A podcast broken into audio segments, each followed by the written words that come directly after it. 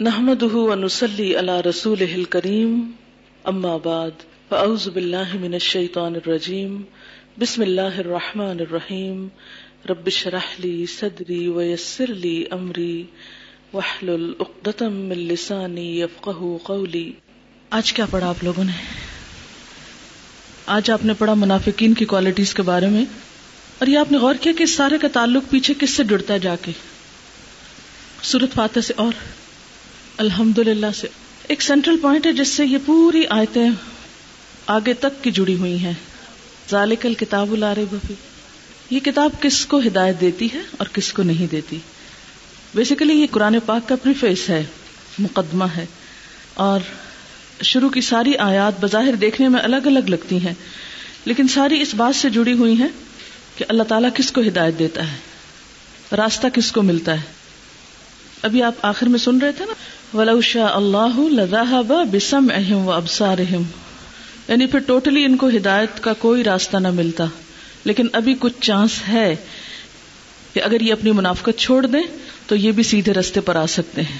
اصل میں یہ جواب ہے سورت فاتح کی اس دعا کا اح دن اسرات المستقیم کا، کہ اللہ تو ہم کو سیدھا راستہ دکھا۔ تو اللہ تعالیٰ نے واضح طور پہ بتا دیا کہ کس کس کو سیدھا راستہ ملے گا۔ ہدل للمتقین بتایا۔ پھر اس کے بعد کفار کا بتایا کہ ان کے تو دل سخت ہو چکے ہیں، ان پہ مہریں لگ چکی ہیں، ان کو کیسے ملے گا؟ پھر منافقین کا بتایا۔ منافقین کی دو قسمیں بتائیں۔ ایک قسم ایسی ہے کہ جس کو ہدایت نہیں ملتی، اور ایک قسم ایسی ہے کہ جن کے پاس چانس ہے۔ اللہ چاہتا تو وہ چانس ختم کر دیتا، لیکن ابھی ہے۔ تو اس لیے وہ لوگ جو عملی منافقت کا شکار ہیں اور اس کی وجہ سے اللہ کے راستے سے دور ہیں، انہیں چاہیے کہ اپنی ان چیزوں کو ختم کر کے ہدایت کی طرف آ جائیں۔ جیسے ہر ٹیسٹ کے لیے ایک سلیبس ہوتا ہے، تو ہماری زندگی کے اس ٹیسٹ کے لیے یہی ہمارا سلیبس ہے۔ اس کے مطابق قیامت کے دن ہمارے اعمال کو ایویلویٹ کیا جائے گا۔ کون اس پہ پورا اترتا ہے اور کون نہیں۔ آج ہم ایک چھوٹا سا واقعہ پڑھیں گے، پر اس پر گفتگو ہوگی۔ پروفیسر پال ڈراک 1902 میں پیدا ہوئے۔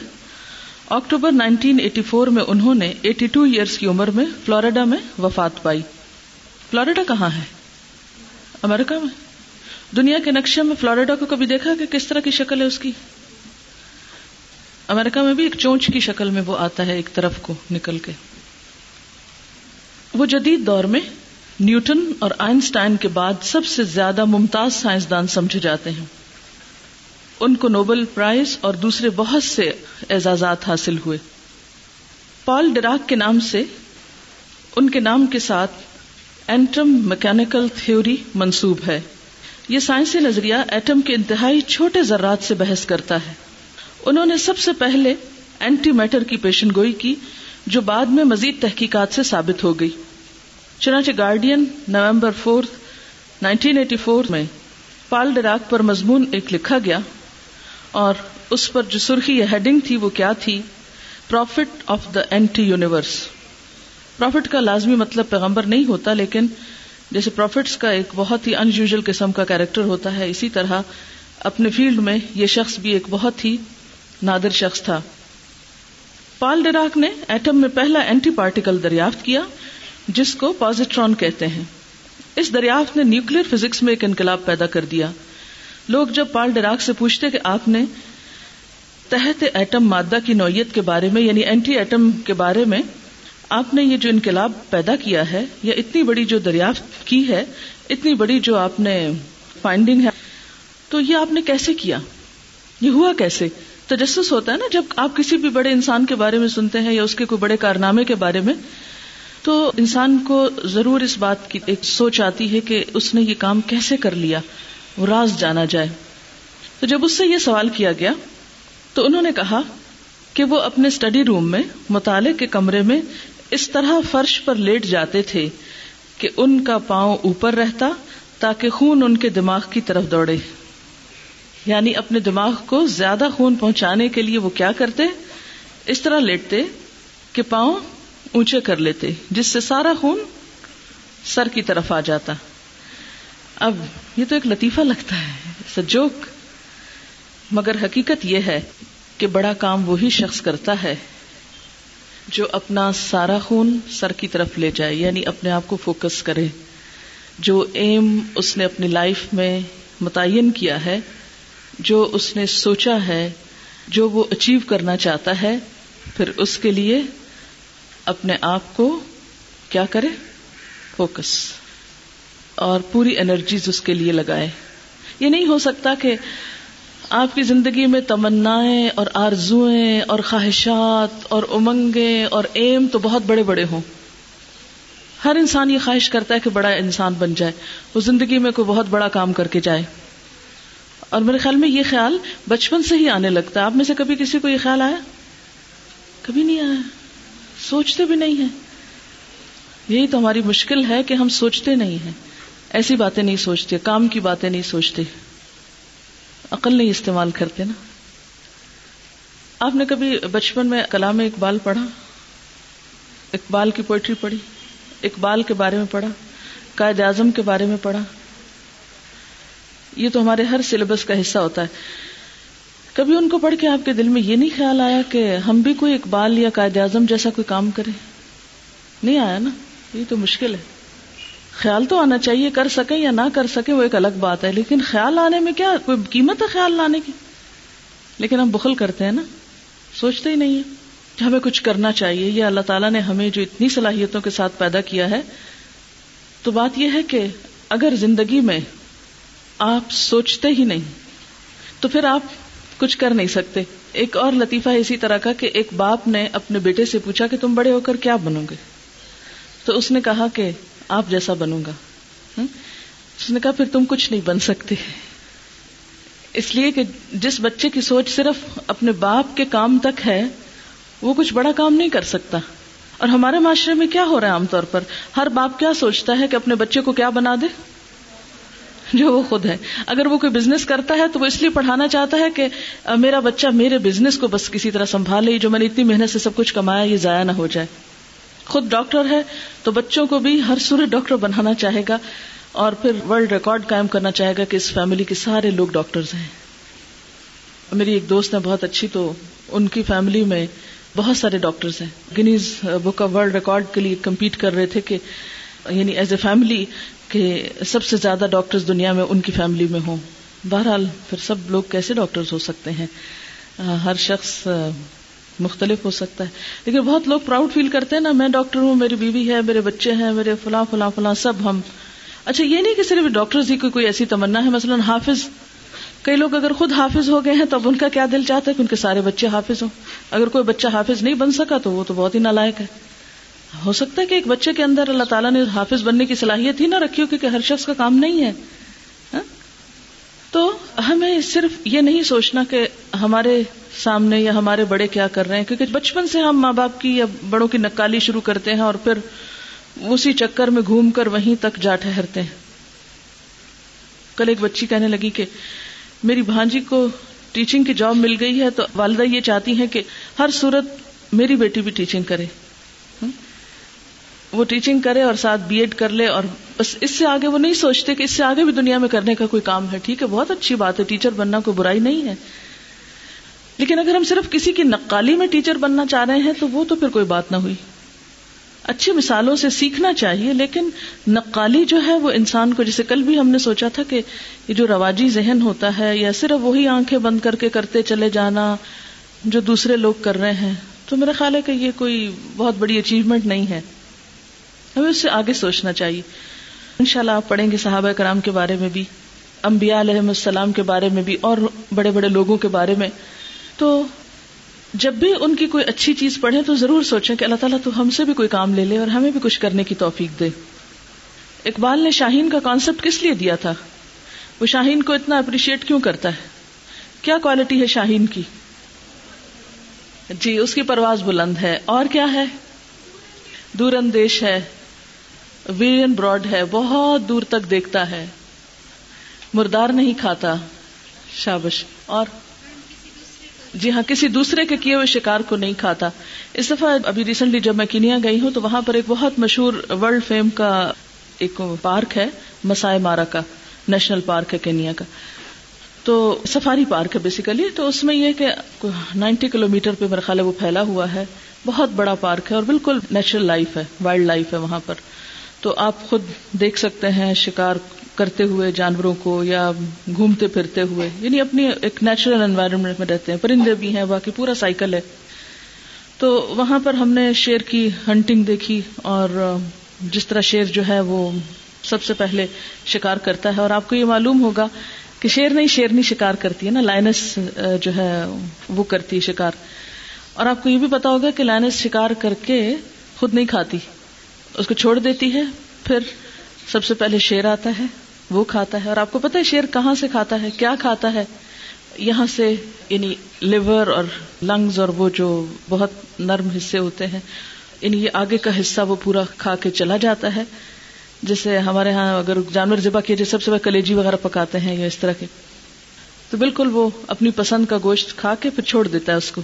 اس کے بعد لائنس آتی ہے، اس کے ساتھ قبض ہوتے ہیں، بچے ہوتے ہیں اور پھر وہ کھاتے ہیں، پھر وہ چھوڑ دیتے ہیں، پھر گد وغیرہ آتے ہیں، وہ کچھ حصہ کھاتے ہیں، جیکالز اور اور چیزیں آتی ہیں، وہ کھاتی ہیں۔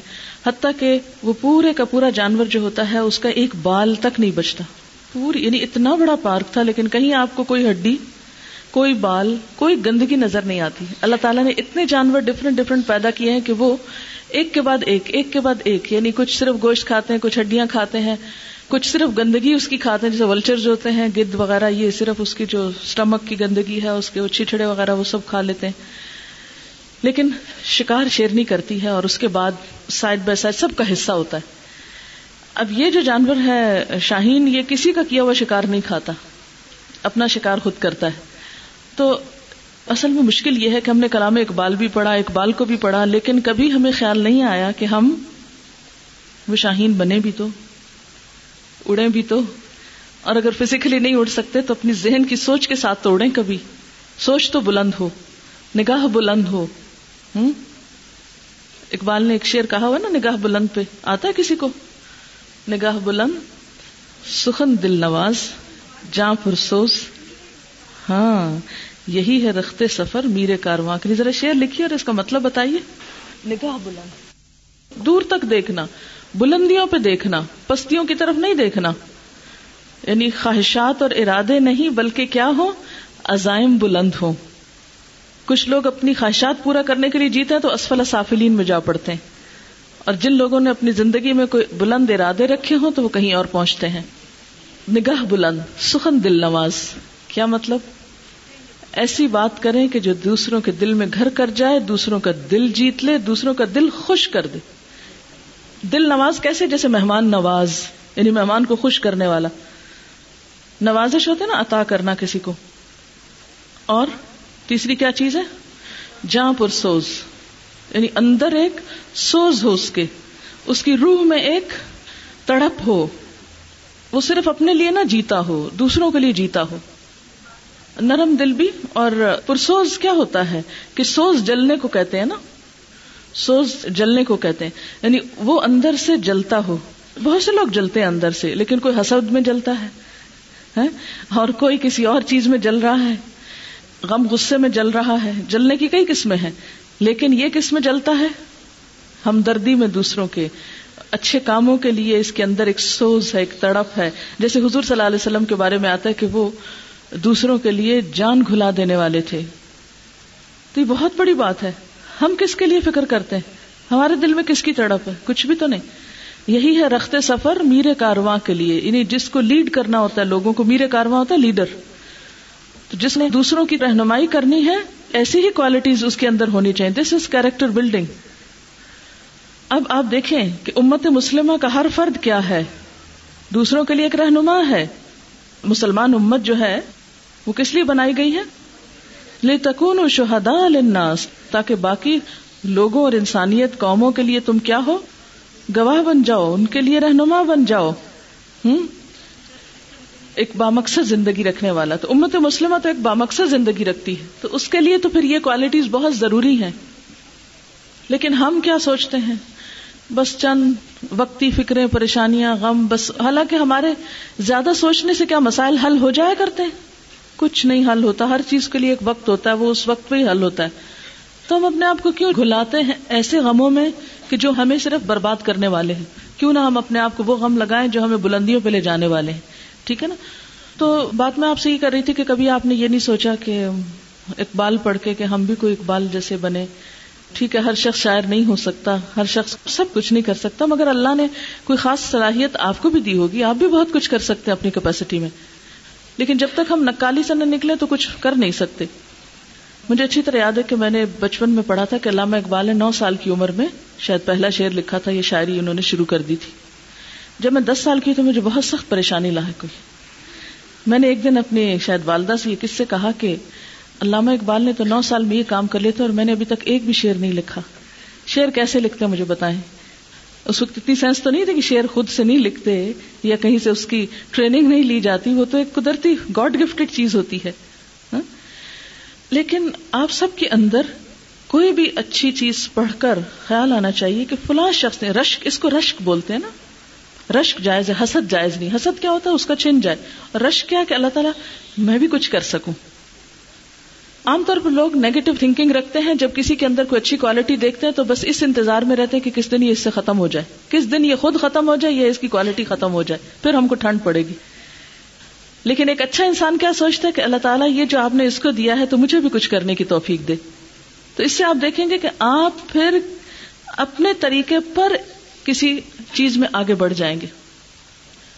بہرحال، تو انہوں نے کیا کہا؟ ڈراک نے کیا کہا؟ کہ سارے جسم کا خون دماغ میں سمیٹ کے یعنی ساری انرجیز کو فوکس کر دیا۔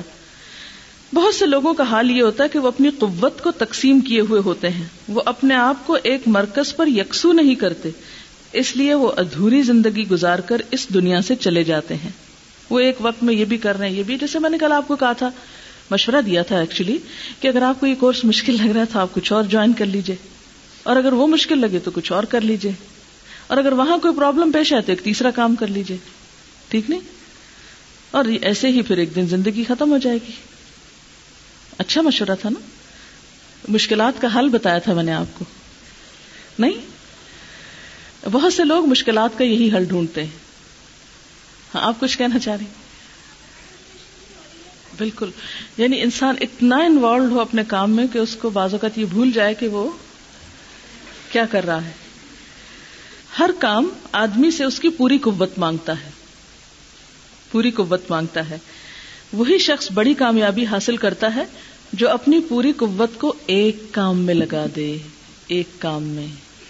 ٹھیک؟ آپ کو پتا ہے کہ میں اسلامک یونیورسٹی میں ایٹی تھری سے کام کر رہی تھی۔ پھر ساتھ الہدا شروع کیا، پھر میں نے چھٹی لے لی اور آج میں نے ریزائن کیا ہے وہاں سے۔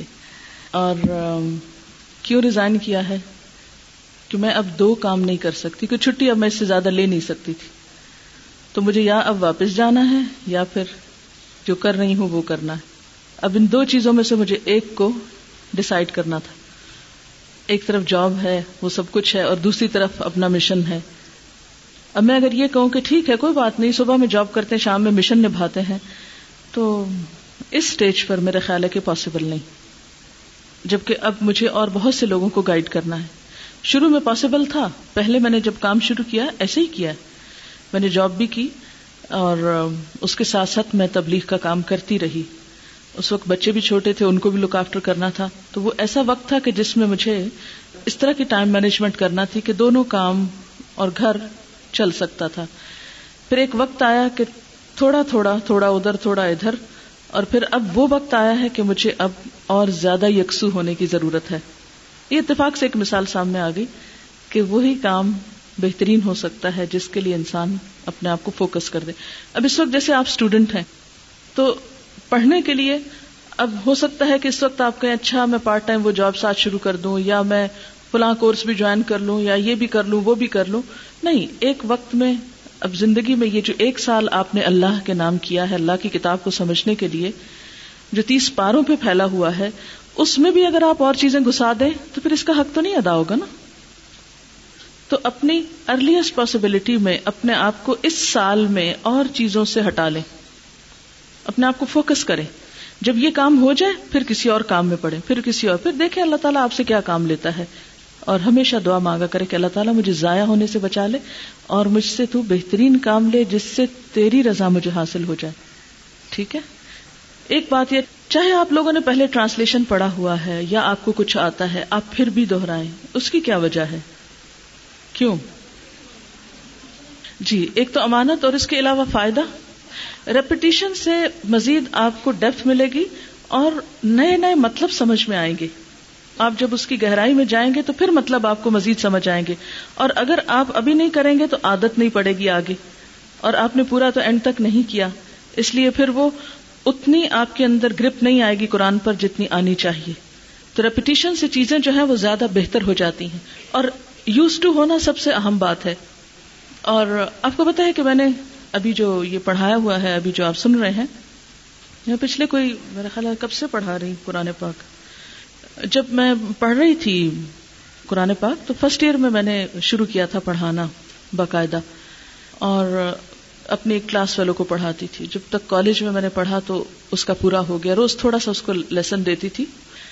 اور اس کے بعد جب میں نے ماسٹرز کیا یونیورسٹی میں گئی، وہاں بھی میں روزانہ شام کے وقت ففٹین منٹ کی صرف کلاس لیتی تھی۔ زیادہ کا ٹائم نہیں ہوتا تھا۔ پھر اس کے بعد جب میں فارغ ہوئی تو بعد میں چاہے شادی ہوئی، بچے ہوئے، پھر پی ایچ ڈی کے دوران بھی میں نے آفٹر نون روز نہیں، وہاں پھر میں once a week twice a week صرف کلاس لیتی تھی۔ پھر اس کے بعد میں واپس آئی پاکستان میں تو پھر شام میں کچھ شروع کیا۔ اور نائنٹین نائنٹی فور سے میں نے ریگولر پڑھانا شروع کیا ڈیلی بیسس پر۔ اور الحمد بہت کم دن اس پورے عرصے میں گئے کہ جب میں نے نہیں پڑھایا۔ اس کے باوجود آپ کو معلوم ہے کہ جب یہ میں نے جنوری میں یہ پڑھایا جو ابھی آپ سن رہے ہیں آلموسٹ دو سے ڈھائی گھنٹے two and two and half hours میں کلاس میں جانے سے پہلے پڑھتی ہوں۔ الحمد للہ اللہ کے فضل سے اس میں اپنا کوئی کمال نہیں۔ کیونکہ کراچی میں الہدا الگ ہے، گھر الگ ہے۔ تو اس میں مجھے صبح میں کوئی ٹیلی فون نہیں، کوئی وزٹرز نہیں، کہیں جانا نہیں، کوئی کمٹمنٹ نہیں انٹینشنلی نہیں کرتی۔ اور بعض اوقات بہت بہت لوگ مجھے کہتے ہیں کہ اس کام میں بہت فائدہ، آپ ایک دفعہ تو آئیں اور یہ کام کریں اور وہ کام کریں اور فلاں جگہ پہ چلیں۔ لیکن ٹوٹلی ہر چیز بین کی ہوئی ہے میں نے۔ اس لیے کہ اگر میں وہ نہیں پڑھوں گی تو میں پڑھانے کا حق نہیں ادا کر سکوں گی۔ اور الحمد للہ اگر اس وقت بھی آپ مجھ سے کہیں کہ آپ قرآن پاک کا کوئی حصہ کھول کے اس کو ایکسپلین کریں تو الحمد للہ آئی کین ڈو اٹ آتا ہے مجھے، اللہ کا فضل ہے، میرا اس میں کچھ نہیں۔ لیکن میں نے کبھی بھی اپنے پچھلے علم پہ بھروسہ نہیں کیا۔ میں ہمیشہ فریش پڑھتی ہوں اور مختلف تفسیریں کنسلٹ کرتی ہوں، مختلف اینگل سے دیکھتی ہوں۔ پھر اس کو لاؤڈلی ریڈ کرتی ہوں، جو تلاوت شاید آپ کو بتایا گیا کہ صبح کے وقت اونچی پڑھا کریں۔ کیونکہ اگر آپ فوکسڈ نہیں ہیں اور اس پر اپنی انرجی نہیں لگا رہے، تو اتنا تو ہوگا کہ ٹھیک ہے، یہ مجھے آتا ہے، لیکن اس میں وہ جو ایک لنک پورا ڈیولپ ہوتا ہے، وہ شاید نہ ہو پائے۔ اوکے اور کوئی؟ کوئی چیز آپ کو پوچھنا یا کرنا ہو؟ جی آپ۔ میں نے حدیث سائنسز میں کی ہے۔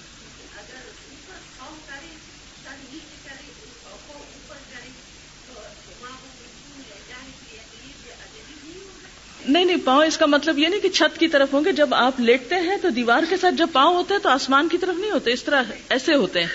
ٹھیک ہے، ایک بات تو یہ۔ دوسری بات یہ ہے کہ آسمان کی طرف میں اس لیے نہیں دیکھتا کہ وہاں اللہ تعالیٰ ہے، اللہ تعالیٰ نظر تو نہیں آتے نا۔ اور ہمیں یہ کہا گیا ہے کہ آسمانوں میں غور و فکر کریں۔ تو مسلمانوں میں جب دینداری کا یہ تصور آ گیا کہ آسمان کی طرف دیکھتے ہوئے حیا آتی ہے، تو اسی لیے تو پیچھے ہو گئے، اسی لیے تو ہمارا زوال ہو گیا۔ ہم نے غور و فکر کرنا چھوڑ دیا۔